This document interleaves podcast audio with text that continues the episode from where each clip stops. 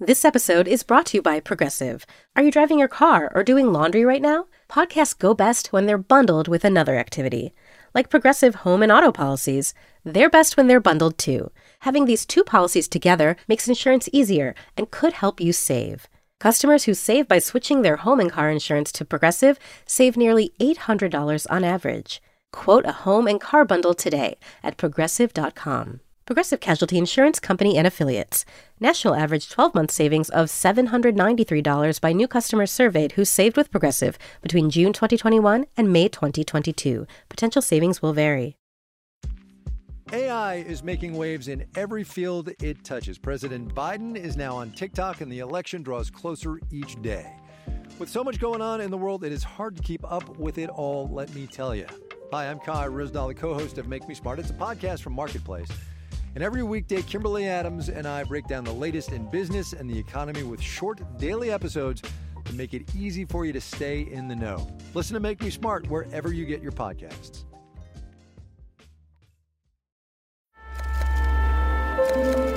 Vanity Fair.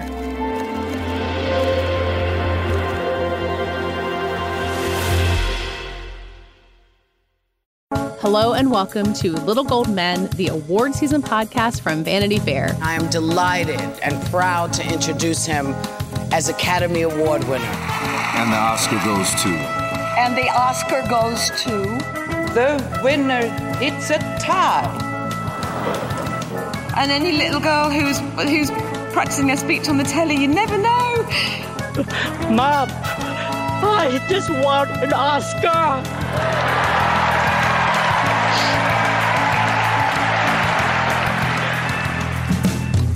I am Katey Rich. I'm here with David Canfield. Hello. And with Kara Warner. Hello. I skipped Richard Lawson, which feels very weird, honestly. It's such a groove. Um, thanks to various scheduling things like uh, Dune 2 screenings and jury duty, uh, we have lost Richard this week, and we're recording a little earlier than usual. Um, but we have fun stuff to talk about. There is a brand new Oscar category for the first time in over two decades. We're going to talk about the new casting Oscar and what that might mean at future Oscar ceremonies. And then, David and Kara, you guys have been busy around around town on the awards circuit, going to all kinds of events. So we'll get your dispatches from those as well. Um, before we get into all of the award season news, I wanted to remind everybody that we are running our first ever Oscar pool. We mentioned it last week. We've gotten incredible response from listeners.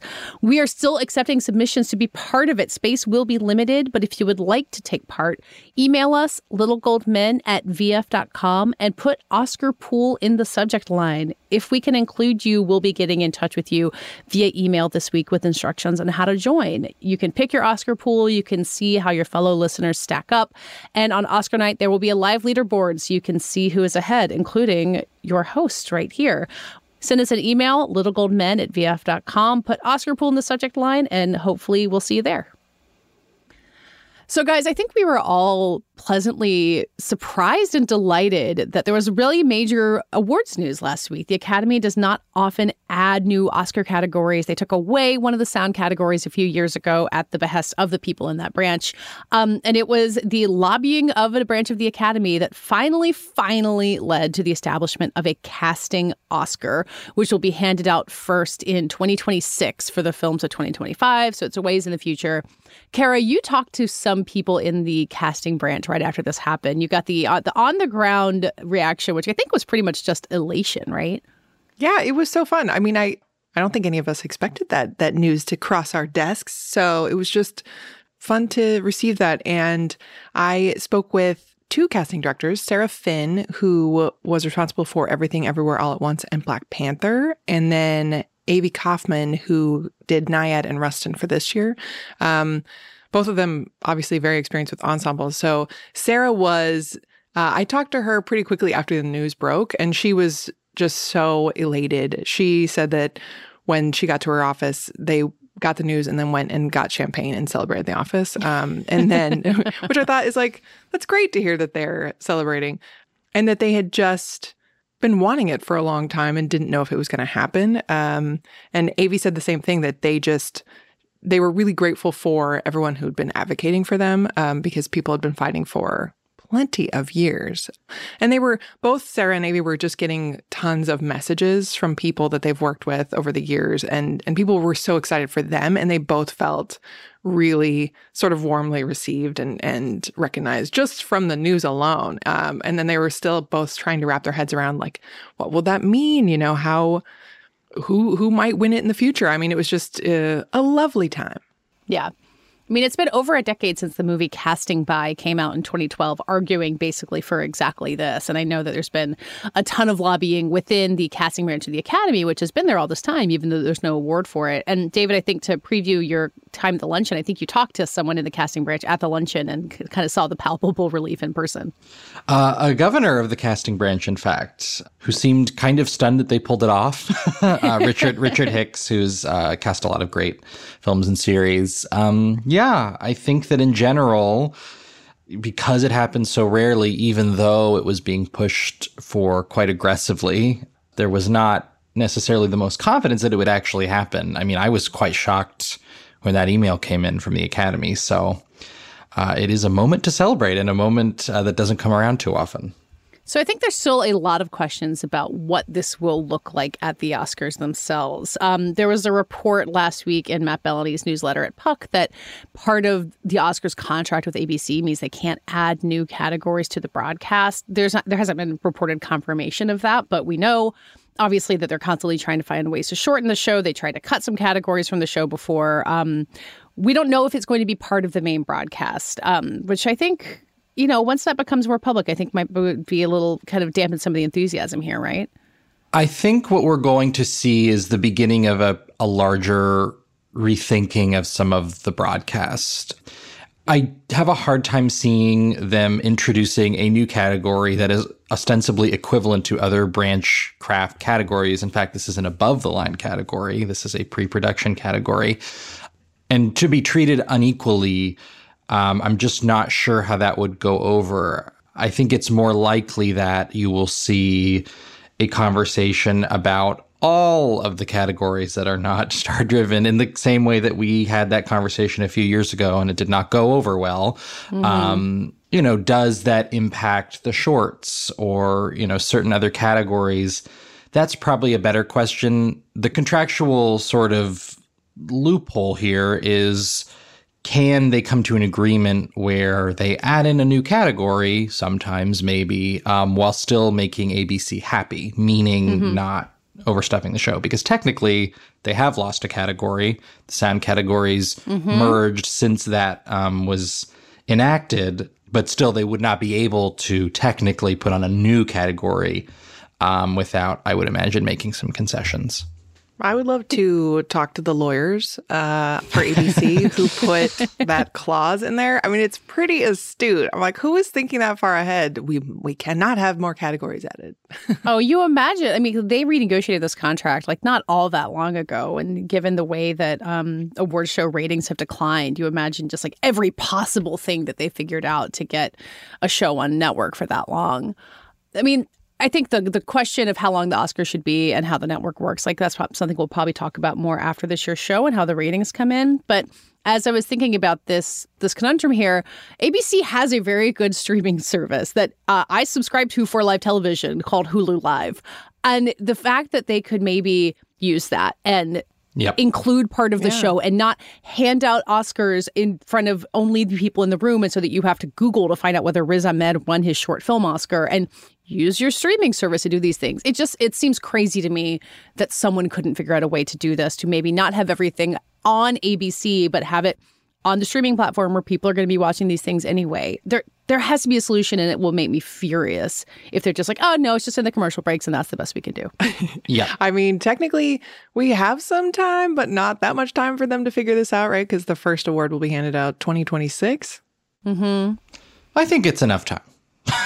Fingers crossed. I would I would hope I would hope it's enough time. But yes, I think that's exactly right, Katey. And and it's not going to be a situation where I mean, I think it's not. I don't have reporting on this, but I would assume that the one new competitive category is not siloed off into this lesser space. I think it's a it will be a larger conversation, and it has been a larger conversation about how to broadcast the show going forward in a way that is both honoring all of the nominees, all of the you know parts of filmmaking, which is so important to what the Oscars do, and that makes a good show that can bring in as wide an audience as possible. I mean, I have to say this, and I know it's an apples and oranges thing, but the Super Bowl went on for uh, like four hours or something like that and was the most watched television broadcast since the moon landing. I know it's not the same. I know you cannot create the kind of drama you get in the, the Super Bowl going into overtime, but like, audiences can exist if you believe in them and you give them a reason to come and it doesn't matter how sh- how long your show is and nobody who ever broadcasts the oscars seems to believe that true but i will say one caveat with super bowl audience numbers is that I'm pretty positive that not that entire bulk of numbers was watching the entire game, right? So they do the average. So yeah. people can tune into the Super Bowl just for the fourth quarter or just for the halftime. So or you could have an extra hour on the front of the Oscars with some of the uh, categories that maybe like people are going to be cooking dinner before they get a chance to watch. I, like there's just there's so many ways to do it. Yes. Um, to talk about the more fun aspect of this, which is who might win these awards or who might be nominated, we got a lot of listener emails kind of wondering, like, if it were this year, who would be in there? Is it basically going to be a best ensemble prize? I think that's something that's going to be hard to know, and maybe only 10 years into the casting Oscar that do we know that. But the thing about casting directors is they watch everything. And so I think the this branch of voters could nominate some really interesting stuff. It might not only be like the five biggest movies of the year. They're really paying attention.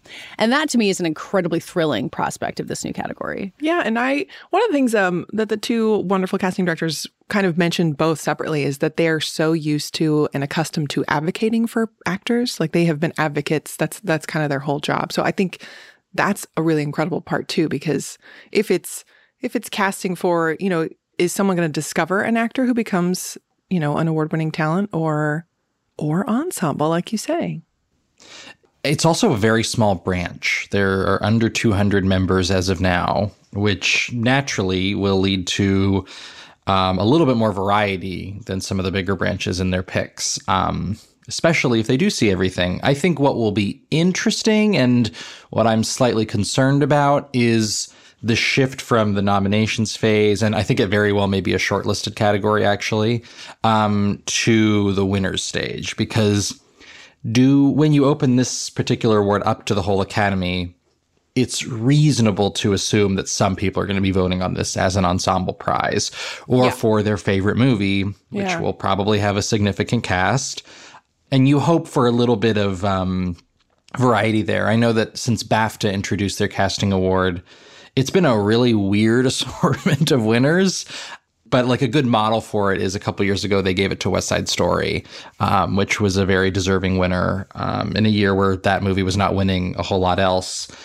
So I hope that that is a good model for how the Oscar will work. Um, but BAFTA also gave it to Joker one year oh. um, which I don't that's, understand. That's that's very intriguing. I mean, I, yeah. I was thinking about that, you know, possibility if it were this year that maybe the casting directors who see everything and kind of understand more of how you put an ensemble together would go for something like Society of the Snow, where you're casting all these actors who, like mm-hmm. many of whom haven't worked before, and you're finding them right for that part.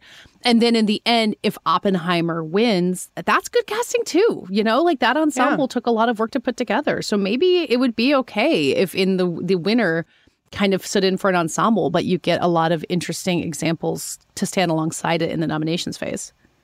There are a few years of late where I would think that you wouldn't see a best picture um, best casting overlap. Like I think Coda would win. I think Parasite would win. I guess mm-hmm. Nomadland wouldn't win because none of them were really cast. But yeah. um, for the most part, I do, and Everything Everywhere would definitely win.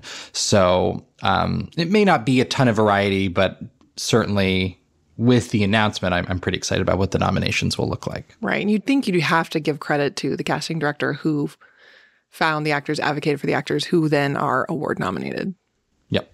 Yeah.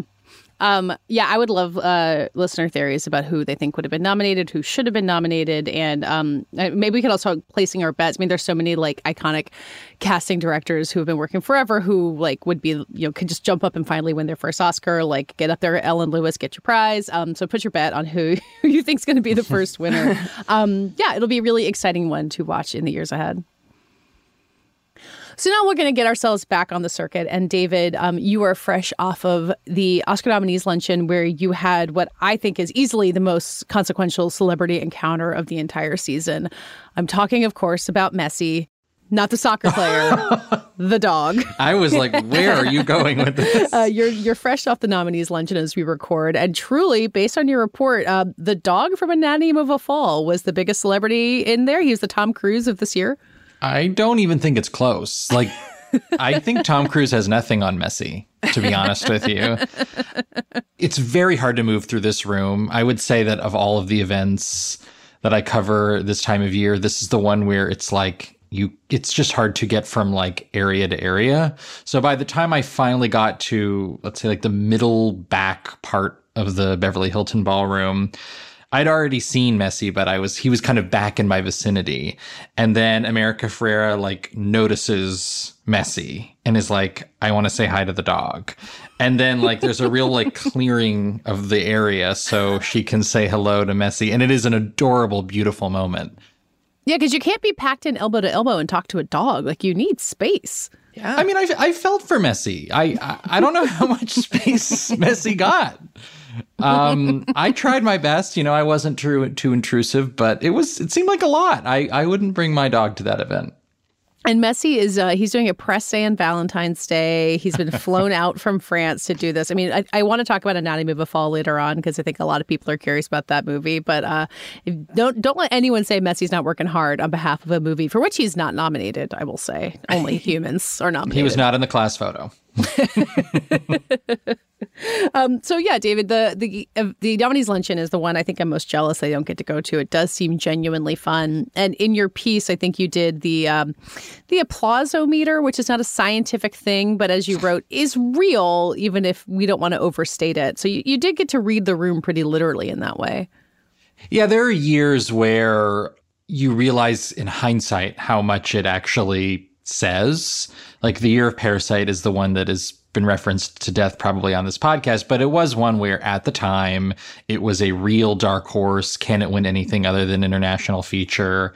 And when you would get into these rooms and you would hear the reaction because every nominee is individually called, it was like, oh, like oh shit this is this is the movie for the people in this room many of whom were academy members but also who just sort of tell the story of the season in some ways. Everything Everywhere All at Once had that as well, although in that movie's case, I think it was a more obvious frontrunner. And so did Coda. And I mean, we were all on this podcast together that season and we talked about it and we're not predicting it yet.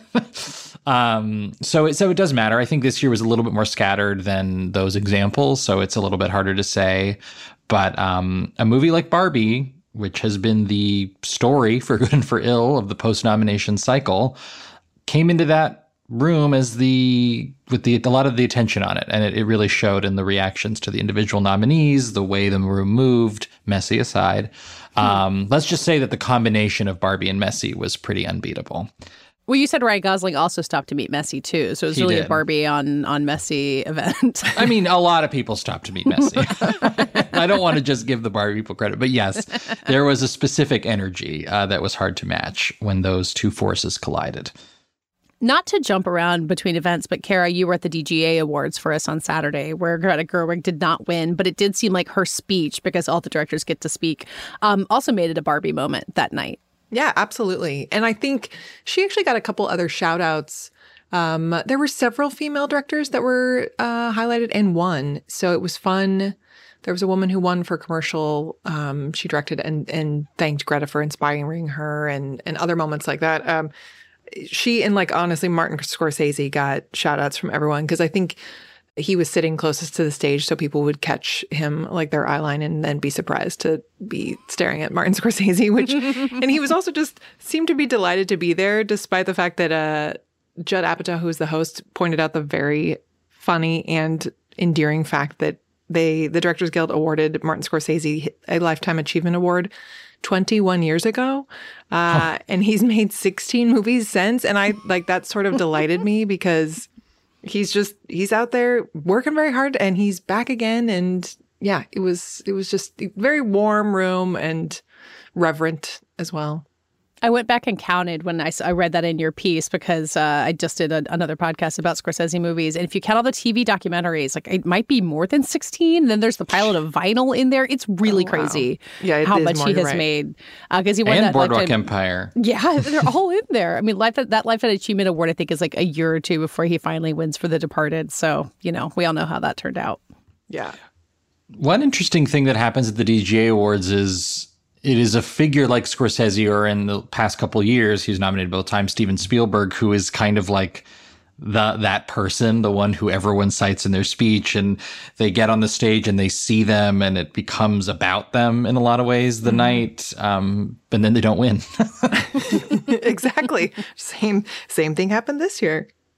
Um, well, Scorsese in the uh, Oscar class photo that was taken at the nominees luncheon today, he kind of gets the big point of pride up front, which, you know, the the way they arrange that photo always feels kind of random and kind of not. Like when you get Scorsese and Christopher Nolan sitting almost elbow to elbow in the front, you're like, okay, I get what they're doing here. Um, but that that was another chance to kind of read the room on who was getting the most attention, right, David? Yeah, um, they were called up. I would say among the last of the of the group as well. So it, it- it's like where the where the kind of exclamation point is going. Uh, and the last person who was called up was in a very dramatic sort of name calling because it's very routine for the most part. Was Robert Downey Jr. And it was very dramatic, and he makes this huge, you know, grand entrance. He does a lot of mugging uh, when he gets there. Um, and it did feel like, okay, here's the Oppenheimer moment now. it took a while, but it did it did close out appropriately, I suppose. How Um, do they? Sorry to interrupt, David. I'm just curious. I've I've always covered the luncheon from the poolside interview section. I've never been inside. That does make it sound like you're in a cabana, like in your bathing suit. are. It does. but I'm just curious. How do they decide the order people are called up in? And then is it like, is that something to pay attention to? It's quite random. I would say it is mostly not, but certainly one can pay attention to. Last year, if memory serves, Jamie Lee Curtis was first or very close to first. Uh, and this year, Robert Downey Jr. was last. And I would say those were the notable positionings over the last few years. But like it was a while this year before an actor was called, and the first one was Sterling K. Brown, and uh, for better or worse, the room really got active when Sterling K. Brown's name was mentioned, and I'm sure people love Sterling K. Brown, but it also felt like ah, a name everybody knows. Um, Well, he's right next to Diane Warren in the picture, which I, I encourage everyone. I tweeted it. You can find this group photo. Um, he and Diane Warren look like they are up to something in that back corner. Like I don't know if they're planning a collaboration or a heist or what, but like you, the mind reels looking at the two of them together. She tends to do that. She has that effect. She's always in the corner. She's always got someone quite famous, and there's a s- there's a level of scheming going on. I like it. Yeah. Um, the the the fun thing about the way that that evolves is every name is called individually, so it's it's a twenty to thirty minute uh, routine, and so there's a lot of time to pass, and you'll see depending on the grouping, like certain conversations taking place, certain catch ups. Like Emma Stone was right in front of Ryan Gosling, or maybe behind. I don't remember exactly. I'm scanning the- through the photo to figure. She was right in front. I found them in, in the front, photo. yes. And then Rodrigo Prieto was behind them. Prieto was also the Oh, DP. He's nominated for Killers of the Flower Moon, but he was uh, also the DP of Barbie. So he starts talking to Ryan. Ryan's talking to Emma, and so you get a little grouping there. Uh, Mark Ruffalo was bringing in all kinds of people. he was standing. The most beloved, one of the most beloved. You heard him earlier this week on this very podcast. Yes, you did. Um, and then, yeah, just like little things like that. Lily Gladstone was sitting right between Nolan and Scorsese, and you could see a look on her face of like, "What is my life?" as as Christopher Nolan sort of reaches out to shake his hand, and she's just sort of sitting there with their arms over her lap. It was Oh, that's it was fun. a beautiful image. It is interesting. So, all right. So, in the, in the front row, you've got uh, Christopher Nolan, Lily Gladstone, Martin Scorsese, and Da'Vine Joy Randolph all sitting in order. Um, and- but then right behind them is Samy Burch, screenwriter, May December, Thelma Schoonmaker, and America Ferrera. Like, I don't know which of those rows I want to choose more. They're both like pretty enviable. But I think Nolan is right next to Emma Thomas, who is his mm-hmm. wife and producing partner. But Samy Burch and her husband, Alex Mechanik, who gave the story for May December, they're totally separated. That doesn't seem fair. I feel like there's some bias at work here. And I believe Tom Ackerley and Margot Robbie were also back to back or very close. Yeah, uh, well, and Finneas and Billie Eilish are relatively close together, but not side by side. I don't know. I, I think they need to uh, figure out what they want to do with their pairs here. Hmm. I uh, all I know is I did speak with them a little bit at the luncheon. All I know is they each had a plus one. They were at different tables, and they did not. Uh, yeah, they did not they were not treated as a couple. I would say by the by the uh, event. Interesting.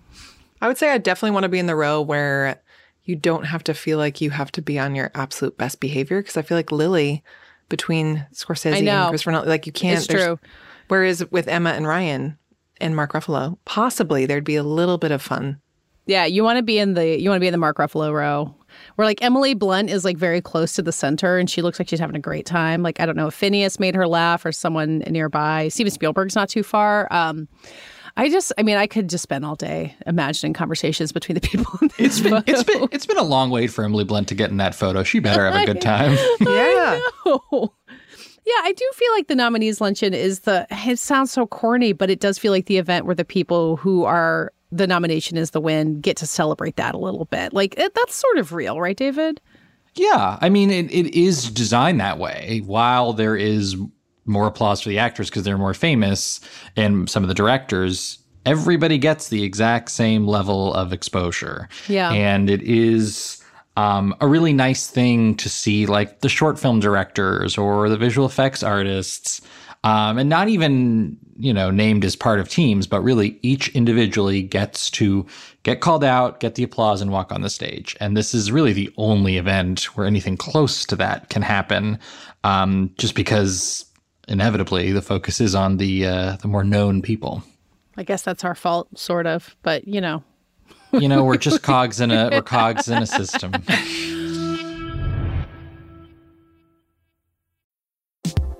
I'm Naomi Fry, and this week on Critics at Large, we're talking about the delights and shortcomings of the new movie Challengers.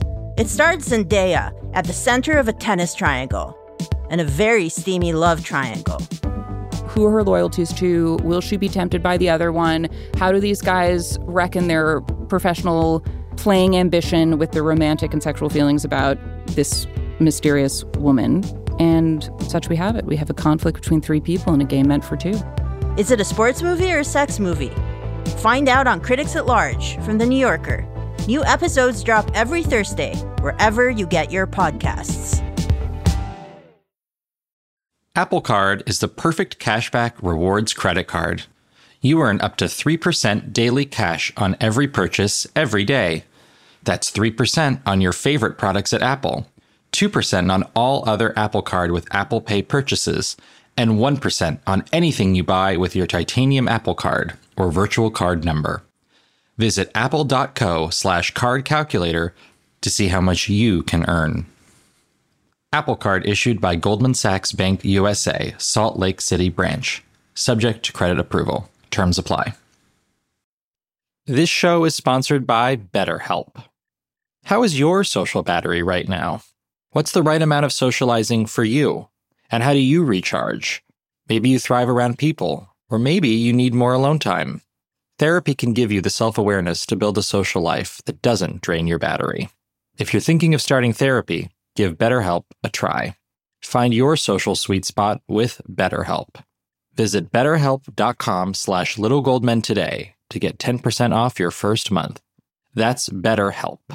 H-E-L-P dot com slash littlegoldmen. Well, and Kara, that's sort of the vibe of the DGA too, because it, it's just the nominees in the five feature categories. There's a lot of DGA winners, like Celine Song won an award for first time feature, but all of the DGA nominees for feature get to give speeches, which is kind of phenomenal for you know someone like Greta Gerwig or Alexander Payne, who's not nominated at the Oscars. Like they really do get a spotlight moment. Yeah, I really enjoyed that aspect. I, you know, it was my first time being inside. I had just done the press line before, and you know, it made me sort of feel for the other directors who don't necessarily get that treatment, but it's a kind of a two part situation, right? So they have someone that presents the director and then the director themselves get to come up. So most of the directors had the actors from their films, their nominated films, kind of do their intro. So Greta was introduced by Ryan Gosling, who gave a wonderful introduction. And you could tell that sort of, you know, made Greta a little teary, which was really cute to see. Um, similarly, like, you know, uh, Yorgos Lanthimos had Mark Ruffalo and Emma Stone, and who they kind of joked through their whole thing. And then Yorgos got up to joke about how he prefers to have his actors rehearse because look what happens when they don't rehearse. So it's just like very cute. Um, and then it gives you just a more of a sense of what they've all accomplished together. So I, I like that aspect. It is, a, it, it does make for a long uh, evening, but it's still, you know, it's, it's their award show, right? It's the Directors Guild. So let them go forth and do what they want. And Cillian Murphy introduced Christopher Nolan, right? I saw the picture yeah. of them backstage. Okay, so like not to make this all about the horse race, but like that's his chance to audition an Oscar speech for some number of voters. How did it go? You know, that is a great question. Yeah, Cillian, I think I mean, I'm super charmed by Cillian. I think I will admit a bias toward an Irish accent anyway. So it's so last lovely. year with Banshees of Inisherin was a great time for oh you. Oh my god, it was a great year for Irish for Ireland. Yes, it was. Paul Mescal and uh-huh. uh, Barry Keoghan. Yes, right, right, right. Barry. Got, yeah, it's been it's been a great time for Irish accents. Uh, so it's just it's nice to hear Cillian speak, and they they really do. Cillian and Christopher Nolan do have such a long history together. So yeah. Cillian referenced that just in how it's been about twenty years that they've worked together. So that's just a nice way to you know celebrate their collaboration and the fact that the work they've done together is pretty tremendous. So Christopher Nolan winning the DGA was not really a huge surprise. Was, if anything, was a surprise. I mean, is it the Barbie energy that we are sensing for both of these rooms? I mean, Kara, you had been saying that there was a like, oh, what if Barbie wins? It's like a, you know, stick it to it. It didn't do it. So does that kind of end the surprise factor, or does there feel like there's real momentum there somewhere? I know it's such a great question because I was reading David's uh, recap from last year's DGA, and I love that there was sort of the surprise that the Daniels won that award. Um, you know, it wasn't like not necessarily that was a total shock, but that was like a little moment. And I think so. This year, people were sort of getting ready to go. It's it's a little over three hours, so people are sort of waiting for that last award to be announced, and some people were kind of standing waiting to hear the name called. And then once Christopher Nolan was called, people were happy to just go ahead and go to their cars, just because, you know, it wasn't necessarily the biggest surprise. Um, but also, Nolan did graciously kind of hint at that in his speech, sort of, I, you know, I already got up here. I got to say something. I'm really grateful. Also, there's a national board meeting tomorrow at 8:30 a.m., so that was sort of cheeky. was it like a director's board? I've been wondering about what that. What's the board he's on, and how do I get on it? I think it's the DGA National Board because he sort of like says crazy thing for them to do the day after the awards. I know. I know. Actually, that's that's a good that's a fun question to maybe ask the directors or or Mr. Nolan as we go as we go forward because he did say and he's like and some of us have an 8:30 a.m. meeting so it, that was it was uh it was cute in that respect. Yeah. Um what I mean what did you notice in terms of momentum one way or another David you said that Barbie was getting a lot of attention but does it did it feel substantial?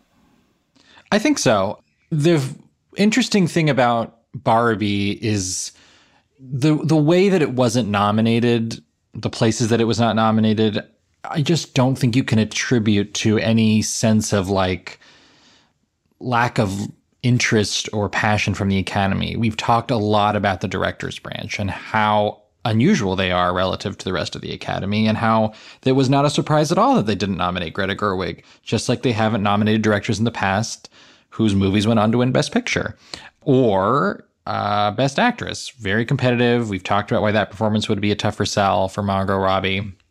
So I think that the evidence that they love the movie is kind of there. Um, it's in for screenplay. It's in for a lot of places, and clearly it has a level of support right now because of the perception that it was snubbed yes, um, mm-hmm. exactly. in some places. And so it's it's this interesting combination of they like the movie and it has somehow it has somehow started to ride an underdog narrative. That is what that is what I think it has in common very bizarrely with everything everywhere all at once in Coda is it's the kind of movie that people are rooting for in a way because of this perception that it was done wrong, um, which we have talked about. We don't need to get into that. Uh, the, oh, we're the merits keep of that into anymore. It, don't worry. well, we we can acknowledge that that is that is out there, right? That is that is a perception that is out there, and that is clearly out there to some extent, even in the industry. And so when you apply that to the logistics of uh, of a campaign, yeah, there's a way you can use it to your advantage. Do I think that means Barbie is like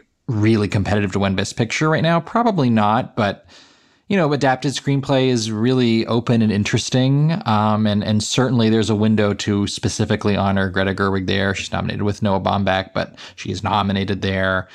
So yeah, I'm I'm just curious because it is obvious that there's a love a, a lot of love for the movie and a lot of interest in communicating that love, which is perhaps even more important. Yeah, and I think that you make a good point too of of the support in applause and just you know people reminding everyone that like yeah we love this movie. It, it made a billion dollars and we, we love this movie. Not everyone can be nominated. Um it's still has eight right? Is that right? Eight. Eight total? Yeah. So i think it, it's interesting that people are going above and beyond a little bit to kind of show extra support because it does have the nominations. You know the, the two snubs we know aren't aren't they weren't catastrophic in our minds, right? in the sense that no. it was it was sort of expected. So I think it's like a nice showing of goodwill that you know everyone's still invited to this party.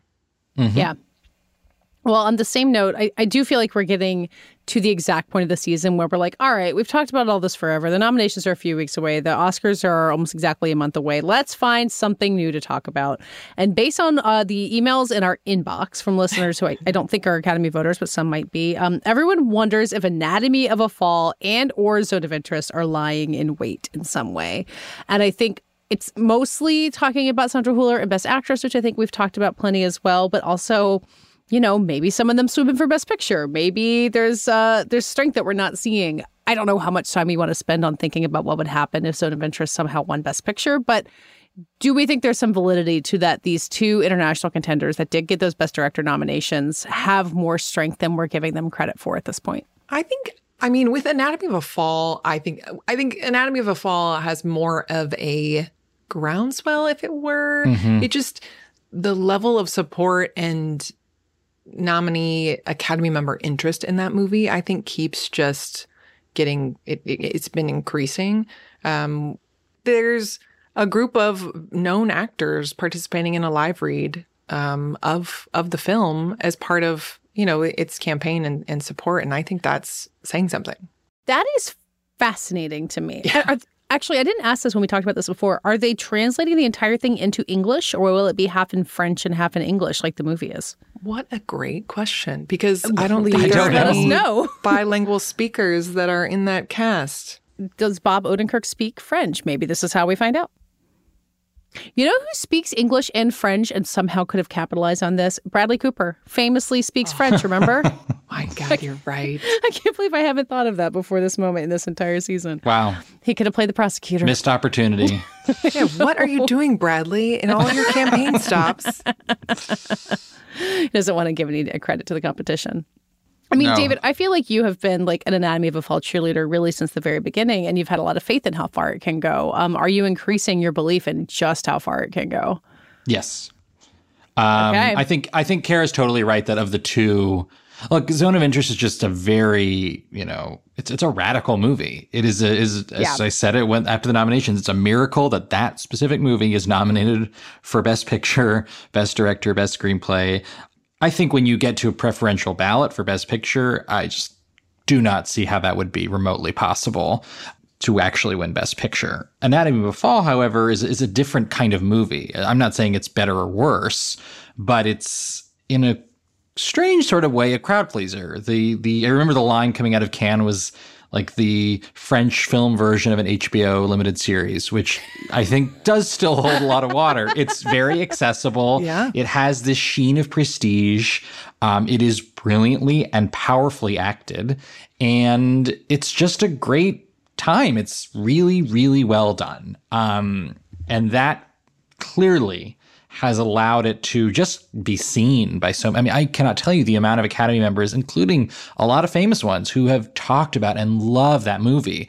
I mean it really is just so clear. Um and so when you see the dog at the luncheon, when you see this live read, which has a lot of famous people like Riley Keough uh, taking part, there's a there's something happening. I don't know how much that actually can be how much you can say is happening relative to just how far ahead Oppenheimer is.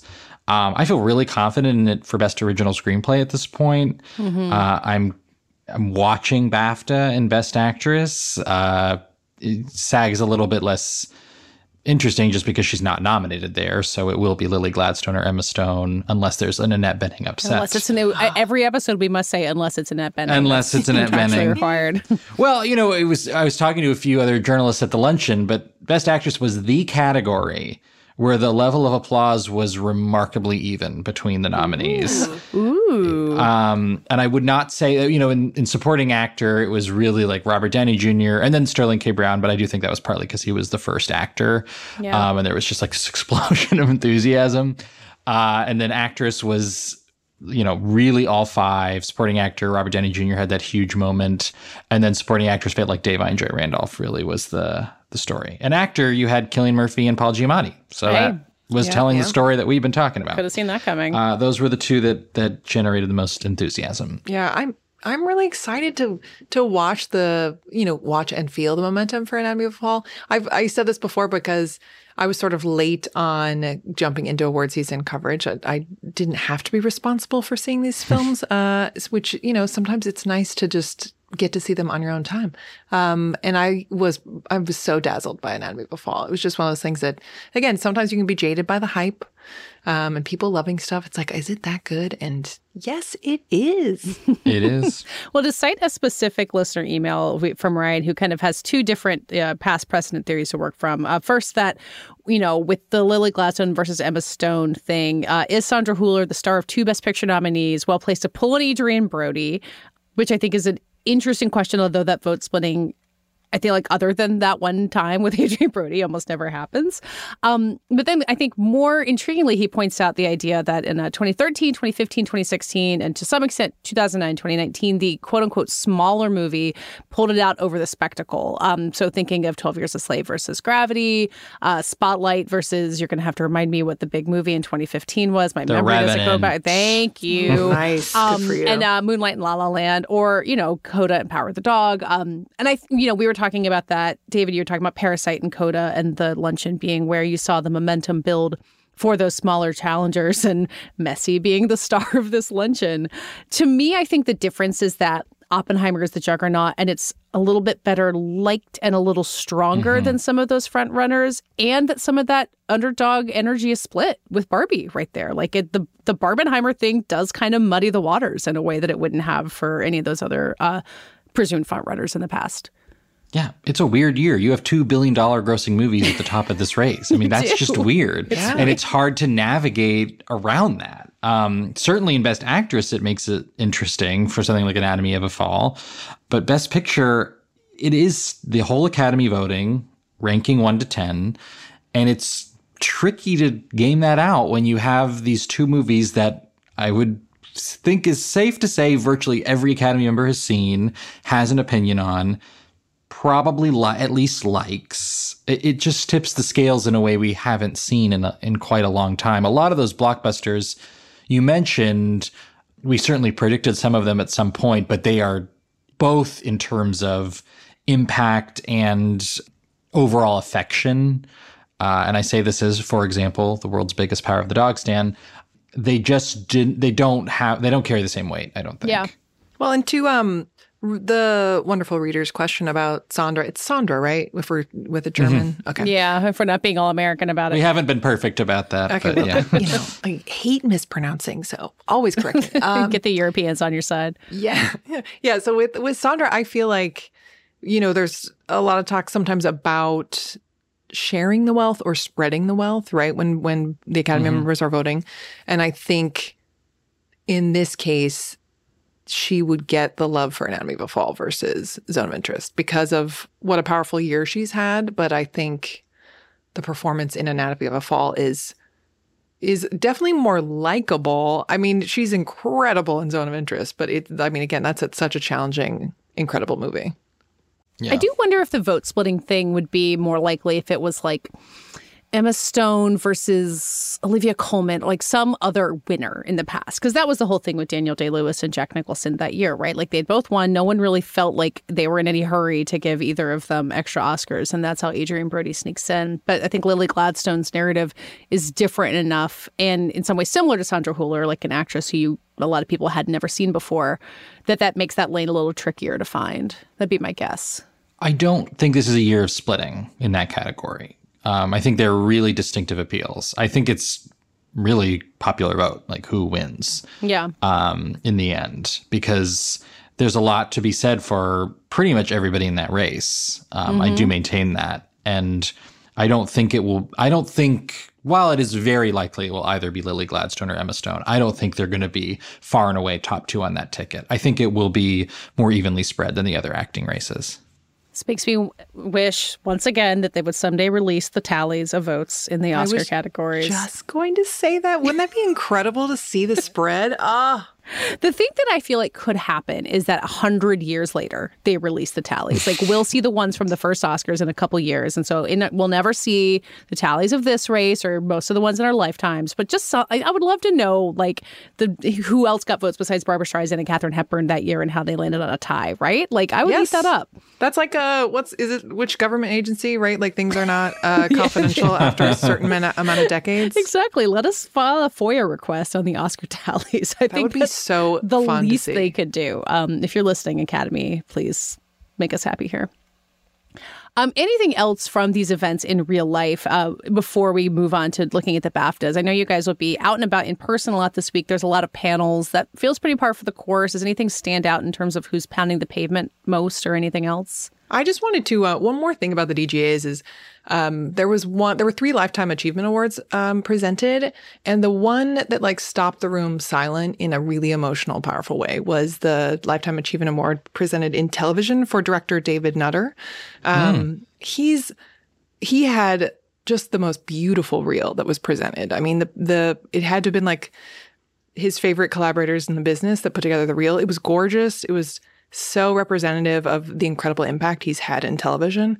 Um, and he has Parkinson's, and so he's you know is limited a little bit his his mobility and his speech, but he has such a wonderful like way about him when he got up to the stage and it just it was such a beautiful moment that I definitely cried because he's just so passionate about the job still despite dealing with some new challenges and it was really tremendous to kind of see the whole room stand up twice for him and for him to kind of power through um, despite his challenges. So I just wanted to point that out because he's his resume is incredible. He did the Red Wedding of Game of Thrones. Um, he did oh, yeah, a lot of X Files. He's worked on a ton of Greg Berlanti shows. I mean, his he's done a ton of like powerful action and drama. So it was such a lovely moment. Oh, that's really sweet.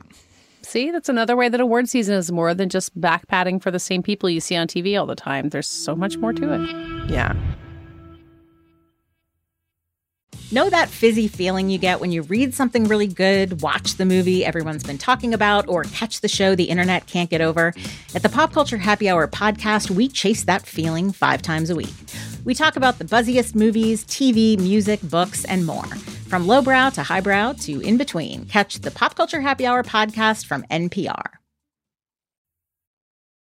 Okay, David, tell us what's going to happen at the BAFTA Awards. I don't, you, you don't live in England, but I do feel like you have a secret knowledge, if only because you understand their nomination process, which is completely opaque to most people. I mean, um, I know um, nothing. it's very I can't, I can't explain it right now. No, I, do, I would, I would not put it on you to explain it now. But it does mean that the the nominees are interesting, but the winners are not always so. The winners often fall in lockstep with the Oscars. They didn't last year. They might this year. What are we expecting here?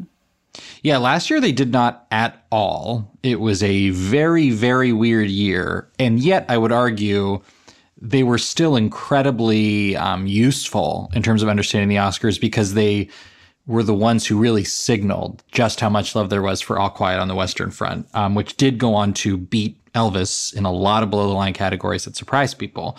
Um, and that really was foretold at BAFTA, even though it also won a bunch of other awards uh, that it did not go on to win at the Oscars.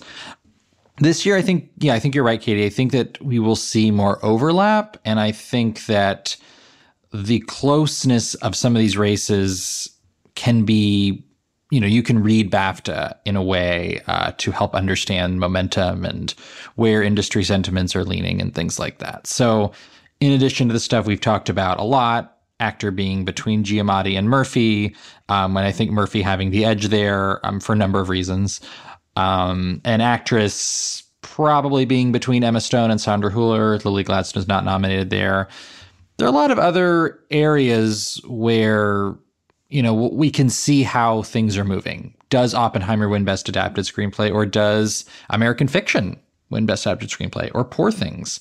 Uh, I don't know the answer to that. Barbie um, being this, nominated in original at BAFTAs, which is crazy. And I, I, I, think pretty clearly will not win there. It doesn't seem like that's its audience. Um, so I don't think that would rule it out for adapted screenplay at the Oscars. But like this is probably where Anatomy of a Fall wins a big award. Mm-hmm. So that's something to look for. Little things like that. But I think in the end, it'll be a lot of Oppenheimer. I am really hoping for a couple Saltburn wins. Like, let's, like, just Rosamund for fun. Pike.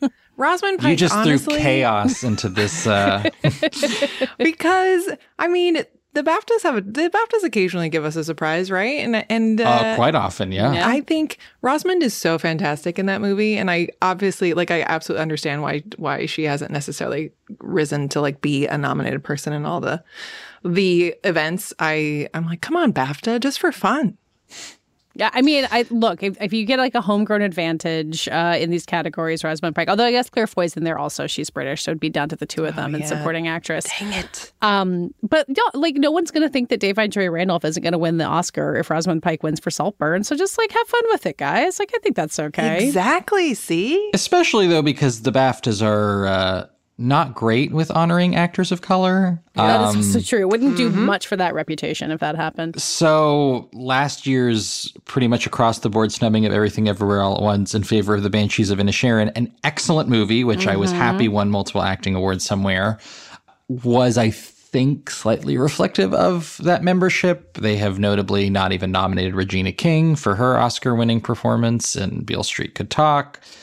Um, you could really go down the list. Lupita Nyong'o lost for Twelve Years a Slave. Haven't on they on never nominated Denzel Washington? They have never nominated Denzel that, Washington. That's crazy. I mean, the reason the nomination process is as insane as it is is because that side of it especially had been getting really problematic yeah. and they needed to institute a, a save essentially for deserving yeah. people who were not being nominated who happen to often not be white yeah. Uh, it's a it was a really disturbing trend um, so all that said uh, if Da'Vine Joy Randolph loses here a it does not say anything in terms of her Oscar chances she's still a lock there and b it says a lot about BAFTA, even if Rosamund Pike is great in Saltburn. Yeah.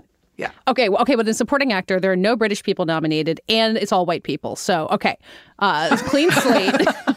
Paul Mescal is Irish, uh, neighboring country. Maybe that gives him an edge there. But again, like Robert Downey Jr. losing that would say nothing of his Oscar chances. So um, maybe give to Dominic Sessa. Do something weird. They do really liked the holdovers. They did. David, you'd mentioned how the DGA has more international uh, flavor in its voting body. Do the BAFTAs ever indicate any of the Oscar categories? They actually are the sort of international. Aha. They they reflect like, oh, how much is the European block going to matter, you know, in a given category for the Oscars? Not always, but they can sort of signal it. So yeah, yeah, that, yeah, that, that with All Quiet, that was a huge thing. I don't know that this year, it again, it's just a little bit more muddied because Christopher Nolan is British, mm-hmm. and there's a whole lot of um, whole lot of Brits in competition this year. But there's also a French movie that's very popular. Jonathan Glazer is British, but you have in the zone of interest a German language film. Right. Uh, so there's a lot of different kinds of representation.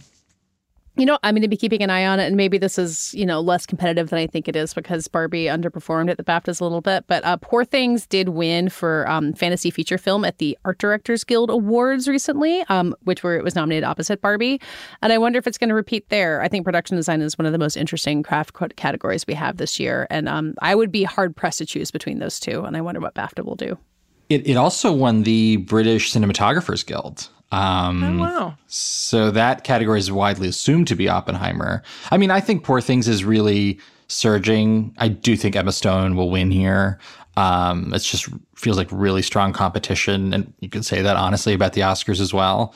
Um, she just feels really on an upward trajectory. Um, but I'm curious to see how much Poor Things will win here. It feels like it, it's really well positioned. BAFTA seems to love Yorgos too. Yeah. Yeah. Yeah. Yeah. That's where Olivia Colman won. Ah, see the suspense. You're building so much suspense into these awards that uh, are not super easy to watch in the United States, but but doable. But keep in mind, though, they they did get everything wrong last year. well, but I, but we think of it as not wrong, right? We like it when people go their own way. Yes, I I I yeah, that was my late night brain talk. but no, I think it's really easy for us to be like, well, we need it to predict things, and you know, it throws us personally into chaos. But I think all of us in our in our genuine hearts root for different people to win. It makes it harder to predict, but it makes it for a better season. Yes, absolutely. It's, uh, wrong only in terms of people using it to predict the Oscars, which yeah. you can sometimes. Sometimes yeah. it doesn't work out. There's too many good movies this year for all the same people to keep winning. That does it for this week's show. We'll be back next week to talk about those BAFTA awards and so much other stuff. I think we're going to look ahead a bit also at the spring TV season, which is um, coming, whether or not you realize it. There's a lot of good stuff on the horizon. You can find us in the meantime at Vanity Fair, on social media at VF Awards Insider. I am out there on my own at Katey Rich and David. David Canfield 97. And Kara. Kara J. Warner. Our editor and producer is Brett Fuchs. And this week's award for what we think is the real reason that Richard Lawson is missing this week goes to Katey Rich. He and Diane Warren look like they are up to something.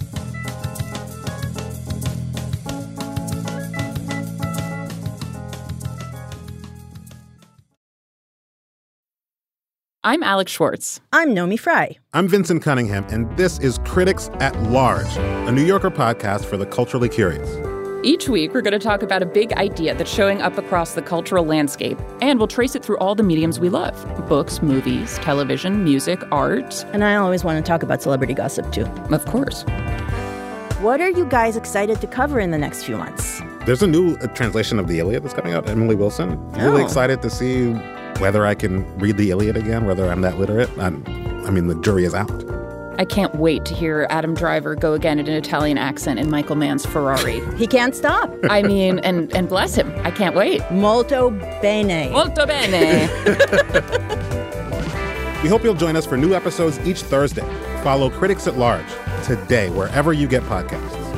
You really don't want to miss this. Don't. Don't miss this. Don't miss it. See you soon.